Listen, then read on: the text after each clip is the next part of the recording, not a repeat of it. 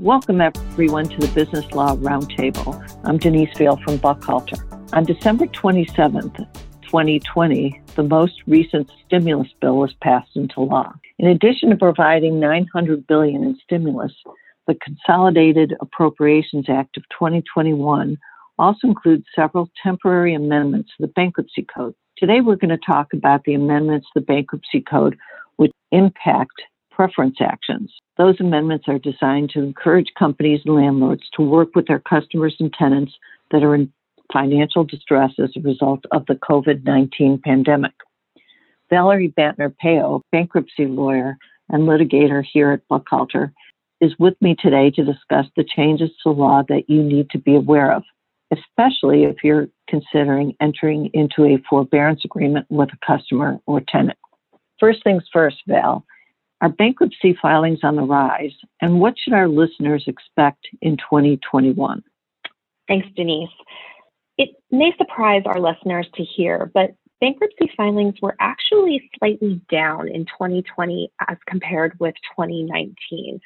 And when I say down, I'm talking just sheer number of filings. Certainly, there were a number of high profile bankruptcy cases that grabbed headlines. We saw a lot of big retailers file bankruptcy in 2020, companies like Neiman Marcus and J.C. Penney, as well as some uh, gyms and entertainment companies like 24 Hour Fitness and Cirque du Soleil. While you may have read about bankruptcy filings in the newspaper, when you're talking about number of filings, we're actually slightly down. And I think that the reason we saw that is because bankruptcy is incredibly expensive for a company to pursue. And the company is only going to do it if there's a real purpose served. So usually you file bankruptcy to avoid a foreclosure sale, stop imminent collection of a judgment. You want to take advantage of that automatic bankruptcy stay. And in 2020, there were so many government relief programs available to help troubled companies.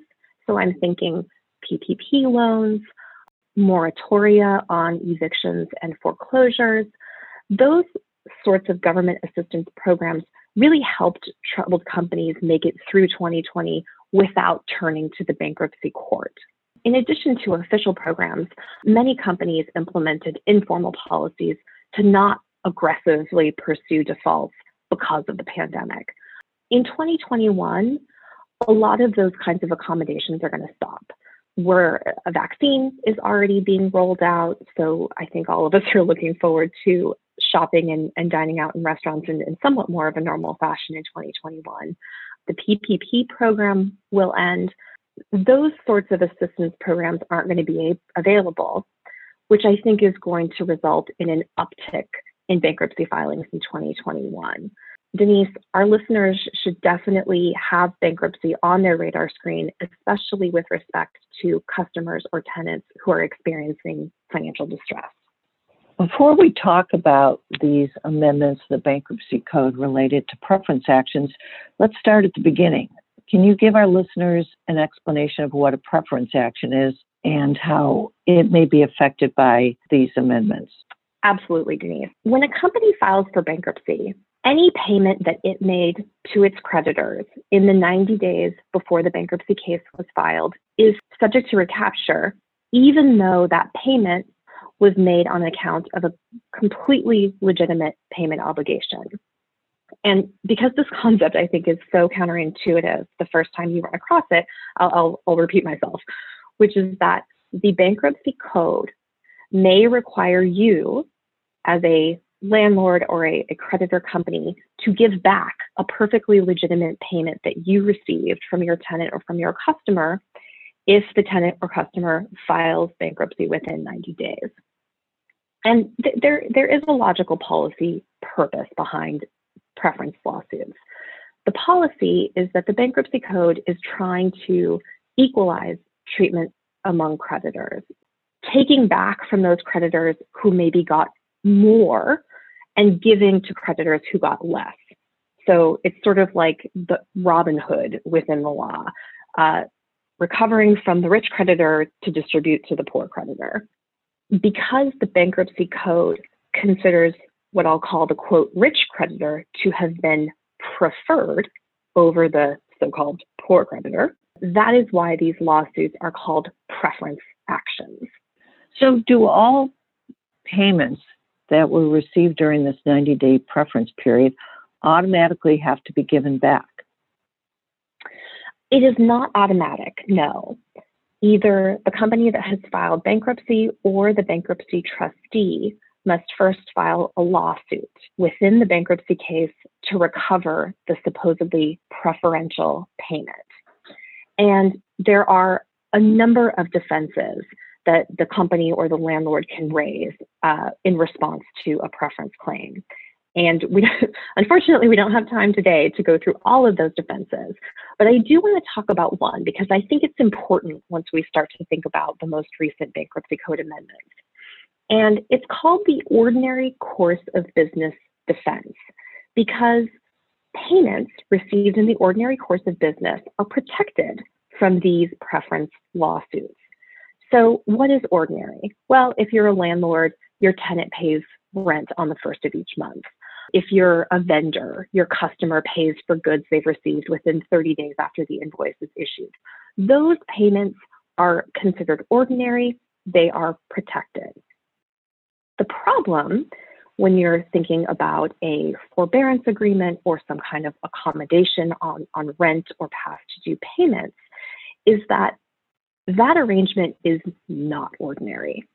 So if you think of your tenant who's behind on their rent and you agree to give them another few months and then to catch up, that catch up payment is going to catch the eye of a bankruptcy trustee or of the company if they file bankruptcy later on because it is outside of the ordinary course. The unfortunate reality of the economic uncertainty that's been caused by COVID 19 is that a later bankruptcy filing by your customer or your tenant is a risk that you have to think about, especially since we know the customer or the tenant is coming to you for an accommodation due to financial distress. So, how does the preference amendments affect companies or landlords considering COVID related forbearance agreements?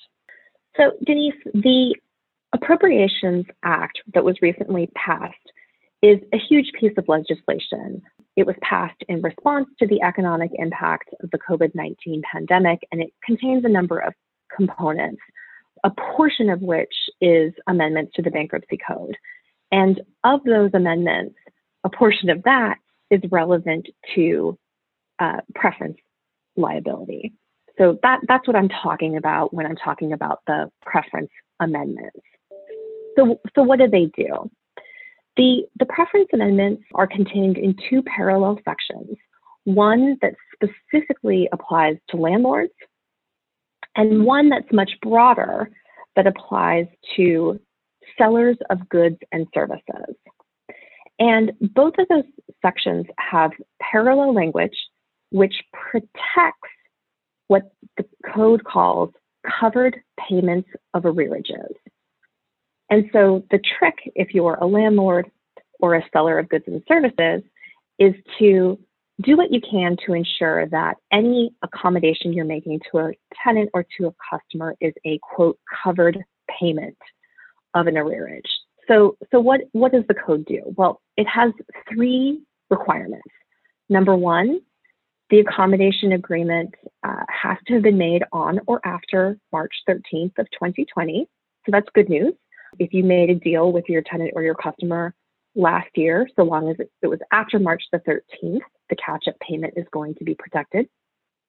Number two, the repayment can't exceed what would have been due absent the agreement. So you can't charge more, you can't raise the rent. And three, the catch up payment cannot include fees, penalties, or additional interest. The bottom line is that these amendments are designed to encourage companies and landlords to enter into forbearance agreements with their customers and with their tenants by protecting the company or the landlord in the event that there is a later bankruptcy filing. Who should be aware of these amendments? Absolutely, landlords need to know about these amendments. I suspect that the reason that landlords got their own special amendment in the bankruptcy code is because there was a tremendous amount of litigation in 2020, both in civil court and in bankruptcy court, over rent obligations as a result of the pandemic and the related shutdown orders. So Congress is, I think, certainly looking to encourage landlords to work with their tenants by providing landlords with this specific protection for catch up payments. And then the second category, which I mentioned earlier, is very broad. It's suppliers of goods and services. As long as you have an ongoing contractual relationship with a customer, you're potentially in this category. So, so who is that? Vendors, software licensors, equipment lessors, lenders, really the list goes on. And again, those same companies that are hard hit by local shutdown orders, restaurants, retailers, are struggling to pay their suppliers just like they're struggling to pay their rent. Now that these preference amendments have taken effect, are there any remaining preference risks our listeners should be aware of? Most definitely. The, the preference amendments are great in that they have removed a significant risk when you're evaluating a potential forbearance agreement. There's still some nuances that I want to just touch on. First, as I touched on when I described the amendments themselves, only a portion of the deferred payment that meets the definition of a covered payment is going to be protected in the event of a later bankruptcy filing. Any additional fees, penalties, or interest that you might otherwise consider charging is not going to be protected. The landlord or the company who's thinking about a forbearance agreement has a decision to make. If they limit the catch up payment to simply what would have otherwise been due, they can be comfortable that they are not going to see a preference demand later on. But that means that you're not receiving any compensation for the time value of money, for, for the risk of non payment. So a company or a landlord might reasonably think, well, I'm going to go ahead and charge the late fee. I'm going to go ahead and charge the interest anyway and run the risk that later on down the road, that might not be protected if a bankruptcy case is filed. Second, I would point out that the bankruptcy code amendments, and specifically the preference amendments, do not protect a landlord from an early termination payment that you might want to collect. Tenants have, have been approaching landlords with respect to ending their leases early. Oftentimes, that comes at a price that early termination payment is not protected by the preference amendments. And finally, it's important to remember that these preference amendments included in this recent act sunset in two years. So this protection is temporary. The act will sunset in December of 2022. You've given us an excellent overview on preference actions and the amendments to the bankruptcy code with respect to these preference actions. Do you have any final thoughts for our listeners on the subject? Thanks, Denise. As with any new legislation, it remains to be seen how bankruptcy courts are going to analyze and apply the preference amendments we've been discussing.